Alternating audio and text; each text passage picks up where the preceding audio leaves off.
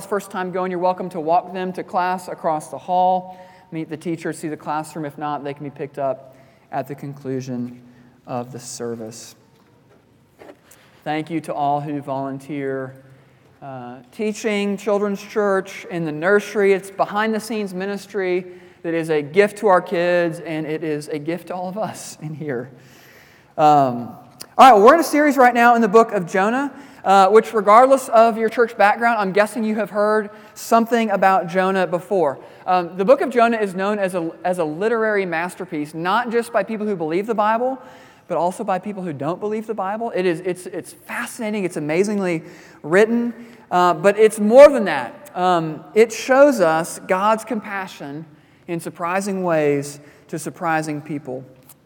And our passage today, it highlights um, one of those moments in life uh, where God gets our attention. I wonder if you've ever experienced something like that. A moment where God got your attention. Um, some event or situation happens and it just brings you to the end of yourself. And it's as though you look up God, at God and say, Okay, uh, you've got my attention. I'm listening. What do you have for me? Um, you're at the bottom. God has your attention. How do you respond? This is Jonah chapter 1, 17 through all of chapter 2. And the Lord appointed a great fish to swallow up Jonah. And Jonah was in the belly of the fish three days and three nights. Then Jonah prayed to the Lord his God from the belly of the fish, saying, I called out to the Lord out of my distress, and he answered me. Out of the belly of Sheol I cried, and you heard my voice. For you cast me into the deep into the heart of the seas, and the floods surrounded me. And your, uh, all your waves and your billows passed over me. Then I said, I am driven away from your sight, yet I shall again look upon your holy temple. The waters closed in over me to take my life. The deep surrounded me. Weeds were wrapped about my head at the roots of the mountains. I went down to the land whose bars closed upon me forever. Yet you brought up my life from the pit, O Lord my God. When my life was fainting away, I remembered the Lord, and my prayer came to you into your holy temple. Those who pay regard to vain idols forsake their hope of steadfast love. But I, with the voice of thanksgiving, will sacrifice to you what I have vowed I will pay. Salvation belongs to the Lord. And the Lord spoke to the fish, and it vomited Jonah out upon the dry land. This is the word of the Lord. Father, we do thank you for your word. Thank you that you speak to us through your word. And oh, Holy Spirit, would you do that now? Give us ears to hear, give us eyes to see. May the words of my mouth and the meditations of all of our hearts be pleasing and acceptable in your sight, O Lord, our rock and our Redeemer. And all of God's people said, Amen amen. All right, I want you to think for a moment uh, where were you on September 11th, 2001. Um, some of you were not alive yet, uh, or some of you were too young to remember, but if you were born uh, before like 1990 ish or around 1990, I'm guessing you remember that day vividly. Um, I was a senior at Park Hill High School, sitting in my first hour class. It was at the end of class, it was child growth and development. Um, our principal came on the intercom and he made the announcement about the attack on the World Trade Centers in New York at the, after he made the announcement, the bell rang to signal the end of class. And I just remember walking out into the hall at my high school, and even as, as high school kids, we just like had no clue how to think about this. We were like zombies walking through the hall. Um, and then for the rest of the day, um, the, the teachers in our other classes, remember the big TV carts? Um, they wheeled in those giant TV. So TVs used to be enormous. They took up a whole cart and there was like this thing called a VCR that was on there also with like cords everywhere. So they wheeled in the TV carts, and we just watched the news all day in my high school, uh, which going, looking back was maybe not the best way to spend eight hours as a high schooler, but um, and, we, and we just tried to take it all in. I remember my cross country practice was canceled that day. Every after school event was canceled. So we all, we just went home and watched the news and we just sat there in shock. I remember the details of that day so vividly. I bet we could go around this room and hear each of your stories, very vivid details um, from that one event. And just think about September 11th. Um, one significant event with massive changes that came from it. Uh, whether it was the, the military response, or how we think about safety or terrorism, or how air travel changed massively just from that one event. Um, that 9 11 was a catalyst for one of my high school friends to enlist in the Army and to go overseas. But it was such a big event that got our attention and caused significant changes. And sometimes God intervenes in our lives in big ways with big events to get our attention and to bring about change. That's what's happening in this Jonah passage. He was on the run from God. God told him to go to Nineveh. He ignored it, went a different direction. God sent a storm to the ship. We looked at this last week. He was thrown overboard, was sure he was going to die. Then a giant fish swallows him up, and we find him alive in the belly of a fish praying. And this big event, it stops Jonah in his tracks, it gets his attention, and it's going to cause some changes. And so here's the question I want us to think about this afternoon How should we respond when God gets our attention? How should we respond when God gets our attention? Three headings this afternoon. I want to look at a change in posture, change in posture, a change in direction. And I want to ask what caused the change. All right, but first, chapter 1, verse 17. Did a big fish really swallow Jonah? And did he really survive inside this, the belly of this big fish for three days and three nights? Yes and yes. Um, every commentary that I read this week uh, said this about the passage Do not get distracted by the fish. There are much greater things happening in this passage. Um, so, at the risk of being distracted by the fish, I do want to address that.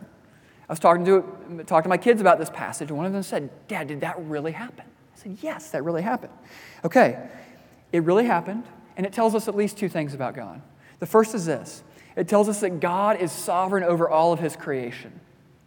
Everything that God made, he has control over. He's sovereign over. There's nothing that happens outside of his power and control.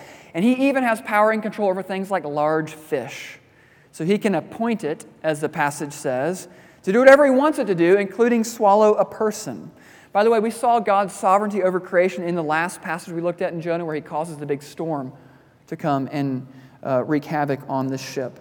It's a theme of the book of Jonah God's sovereignty over his creation. We see that with the big fish here. Second thing that this fish tells us about God, it tells us about the, the reality of supernatural, miraculous events. Uh, because God can do whatever he wants, miraculous things like this can happen. Now, onward to the passage. We're not going to get distracted by the fish. So, first, a change in posture. Let's talk about a change in posture. There is a massive change in Jonah's posture that happens in our passage. We could say that his posture changed from fighting against God to surrendering to God. From fighting against God to surrendering to God.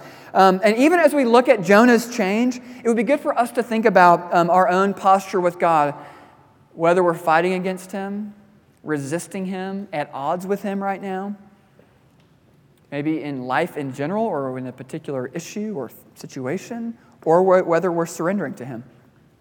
Jonah moves from passage, uh, a posture of fighting to surrendering. How do we see this? He's in the belly of the fish.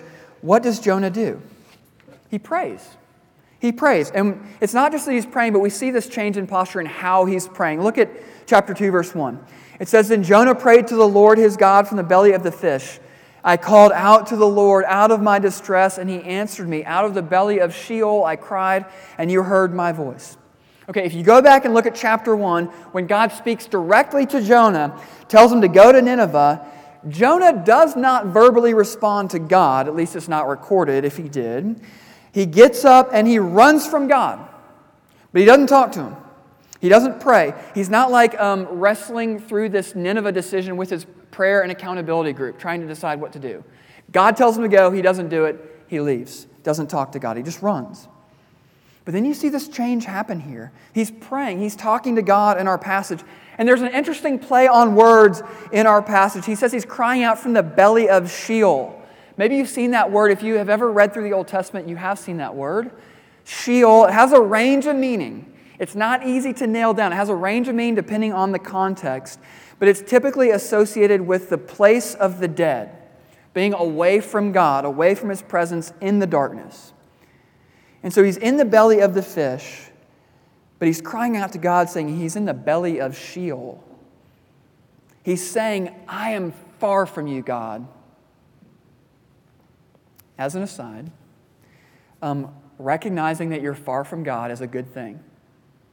Um, it just might be a sign of God's grace at work in you. Um, recognizing that you're far away from God is much better than the alternative of being far from God and not knowing that you're far from Him. And Jonah, in this moment, recognizes that he's far from God. He owns it. He realizes it and he owns it before God. Then look at verse 3. He acknowledges that God was the one that brought the storm. He says, For you cast me into the deep, into the heart of the seas, and the floods surrounded me. All your waves and your billows passed over me. Um, that's not the language of someone fighting against God. That's the language of someone surrendering to God. He's like a, a wrestler who is tapping out on the mat.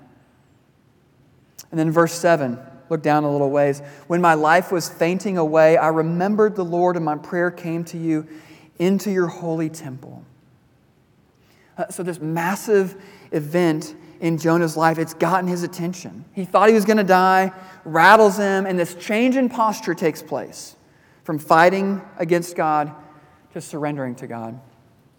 All right, kids, I want you to think about the last time um, that you got in trouble or that you knew you were going to get in trouble with your parents. Um, I'm sure that's rare, but if you can think of a time where this happened recently, I want you to, to, to think about that in your mind. Um, I'm willing to bet that when you broke whatever rule that you broke and you knew you were guilty, that you didn't want to talk to your parents while you knew you were guilty. I'm guessing you avoided them, um, didn't want to talk to them, just so you wouldn't have to feel guilty around them and you wouldn't be found out. And I'm going to take it one step further. I bet you didn't want to even see them either because you knew you had broken that rule and you were guilty. So it's not that you, just, that you didn't want to talk to them, you didn't want to see your parents because seeing them would remind, them, remind you that you have done something wrong. Um, that's the feeling that we see here with Jonah. When he was running with God, he wasn't talking to God, he was avoiding him. But we also see that he wouldn't even look at him. He wasn't going to the place, the temple, where he could meet with God and be in his presence and see God. But his posture changes here. Suddenly he's praying again. And we also see a change in that he's looking at God. He's looking at God again. Look at verse 4. He talks about being driven away from the sight of God. He's feeling God's heavy hand on him. He's acknowledging his rebellion he's distancing in his relationship with the Lord. But then he says, I shall look again upon your holy temple. So while he was running from God, the eye contact was broken. And now, with the change of posture, he's looking to the temple. And the temple would have been the place where God meets his people. It's the place where sacrifices are offered on behalf of people's sins. And so Jonah looks back to God again you remember the movie The Horse Whisperer? It's a little bit of an old movie at this point. Um, so it was based uh, on a cowboy named Buck Brannaman, um, who his, his, life is covered in this other documentary called Buck. Uh, if you watch one of the two, I'd recommend the documentary. It's really fascinating. Um, Buck was famous, uh, this horse trainer, for taking really misbehaved uh, horses who were fighting against their owners and, and just seemed impossible, and then like having this like supernatural connection with these horses and getting them to submit and to surrender and to train these horses. I guess it was called, the tradition is the California Vaquero tradition of training, which I'm sure you're familiar with. Um, but listen to this quote that I, that I saw about Brannaman. It said, Brannaman's training technique for difficult or troubled horses comes from the so called natural horsemanship movement. Far from breaking horses in, Brannaman communicates with them, often by waving small flags. He looks at the world from the horse's point of view, almost acting as a therapist to undo the mistakes or problems of their owners. If you've ever seen, he's still alive, he's still doing this, you can look him up on YouTube. If you've ever seen him take a wild, misbehaved, fighting horse and then turn him into a gentle, calm, surrendered horse, I mean, it is amazing to watch this take place. It does look supernatural. Um, but in this documentary, when you watch it happen, you can see the change in posture of these horses from fighting to surrendering. It, what an image it gives us. Um, God gets Jonah's attention, and he uses it to bring about this change in posture from fighting to surrendering. And I want you just to take a moment and reflect on that. Um, has God gotten your attention? Is He getting your attention right now in life? Uh, might have been years ago, this might be happening right now. Um, but if God has gotten your attention, just two questions for you if that's where you find yourself. Are you talking to Him? Are you communicating with God? Are you praying to Him in the midst of this? And are you looking at Him? And maybe a more specific way to think about that is are you going to those places where you can be with Him uh, in His Word or in the local church with the body of believers? If God has gotten your attention with something in your life right now, how are you responding to that? Um, are you fighting against Him or are you surrendering to Him? There's a change in posture that we see in Jonah. But we also see a change in direction. Let's talk about this change in direction. What's the change in direction that happens? Um, Jonah's life begins to look different. Look at the very end of our passage, chapter 2, verse 10. And the Lord spoke to the fish, and it vomited Jonah up out upon the dry land. Okay, so God has a fish vomit Jonah out on the dry land. Gross. But when Jonah returns to dry land, what's going to happen? If you look ahead to chapter 3, the mission to the Ninevites is going to continue. We're going to look at that more in depth in a few weeks, but right after this verse, chapter 3, it starts God's going to call him again to go to the Ninevites, and what's going to happen? This time, he's going to go. So he didn't just have a change of posture, uh, a change of heart towards God. His life actually begins to change. Important thing to see here true repentance will show itself in a change of direction in our life. True repentance will show itself in a change of direction in our lives. Let me quote from you uh, the Westminster Shorter Catechism. That's question and answer um, summary of what we believe to be true about the Bible. There's a question on repentance. Um, it asks the question, What is repentance unto life? I'm going to read the answer. Some big words here, um, but there's, there's a phrase I want to highlight. Repentance unto life is a saving grace whereby a sinner, out of a true sense of their sin and apprehension of the mercy of God in Christ, does with grief and hatred of their sin turn from it unto God with full purpose of and endeavor after new obedience. All right, that's a mouthful. Uh, it's saying that when we repent, we turn from our sin and we turn to God in His grace and mercy to us in Jesus, and then we strive to live in obedience to Him. The, the language is endeavoring after new obedience. There's a new direction that is inevitable with our repentance. Now, that doesn't mean that we just repent of something one time and then we turn and we never struggle with that thing again and suddenly we're perfect in that area. That's not how it works. Um, there are particular things that we may struggle with for the rest of our lives. But the question is, what direction are we facing? Are we facing a new direction in that particular area? Here's an example. Very hypothetical. Hypothetically speaking, all right, let's say that we have a trash can in our kitchen at home. And, um, you know, there's a bag liner in that trash can. And um, I will um, take that bag of trash out of the trash can itself. And I will um, not put a tr- new trash bag in the trash can immediately, but I will instead take that bag of trash and I'll take it out to my driveway where there's a big trash bin, and I'll put the, the, the big trash bag in the trash bin. And while I'm outside, let's say hypothetically, I get distracted, I start talking to a neighbor, or maybe my kids are out there playing. 30 minutes, an hour goes by, I come back in, and I realized I never put the new trash bag back in the trash can. And so it was left vacant, which can be really inconvenient if you have, let's say, a handful of trash in your hands and you're trying to throw trash away. And let's just say, hypothetically speaking, that a very important person in my household brought this to my attention. That maybe there's a theme of me taking the trash out and getting distracted and not putting a new trash bag in the trash can, which would be very helpful if I could just remember to do that. Okay, I could respond in two different ways. Both ways I say I'm sorry. I could say, Look, sorry, my bad. And then just keep committing the same offense over and over again, not facing a new direction, but continuing to forget and making zero effort to put a new trash bag in the trash can. That would be pretty disrespectful to the, this very important person in my house. Or I could say sorry and make a concerted effort to put the new bag in the trash can. And look, maybe I'll still forget sometimes. Maybe I forgot to do this like earlier today. Um, but the trajectory has changed. I'm facing a new direction.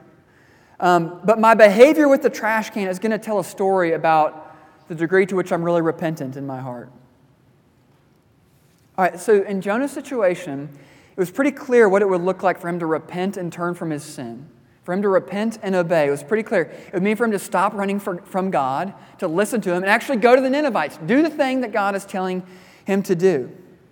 So when Jonah sets foot on Ninevite soil and proclaims God's message to them, we know that he really has repented, that he has turned. That's the litmus test, right? Well, what we're going to find out in chapters 3 and 4 is that even with that, that's going to be a little bit messy. That we're going to see that maybe Jonah hasn't fully repented, that maybe he hasn't fully got it. We're going to have to explore that together. But for now, we see this there's a change in posture and there's a change in direction for him. Okay, really important question to, to ask about these changes in Jonah. What caused the change? What caused this change? Look at verses 5 and 6. Again, he's praying, The waters closed in over me to take my life. The deep surrounded me. Weeds were wrapped about my head at the roots of the mountains. He's talking about being in the depths of the ocean. I went down to the land whose bars closed upon me forever. Yet you brought up my life from the pit, O Lord my God. Okay, he's comparing his descent into the ocean as a, a descent into Sheol, the darkness, the separation from God. And yet what? Yet God brought him up from the pit. Look at verse 9. But I, with the voice of thanksgiving, will sacrifice to you what I have vowed I will pay. Salvation belongs to the Lord. All right, these changes in Jonah are a result of God's gracious rescue of Jonah. What a picture of God's grace. God chases after rebellious Jonah, uses a storm, uses a giant fish to get his attention, to bring about these changes. And why does God do this? Why does God do something like this for someone like Jonah? He does it because he loves Jonah. Jonah is a child of God. The theme of the book of Jonah is God's compassion. And this is a picture of God having compassion on Jonah because he loves Jonah. Um, I have a friend in another city who openly shares his story of, of battling uh, drug addiction.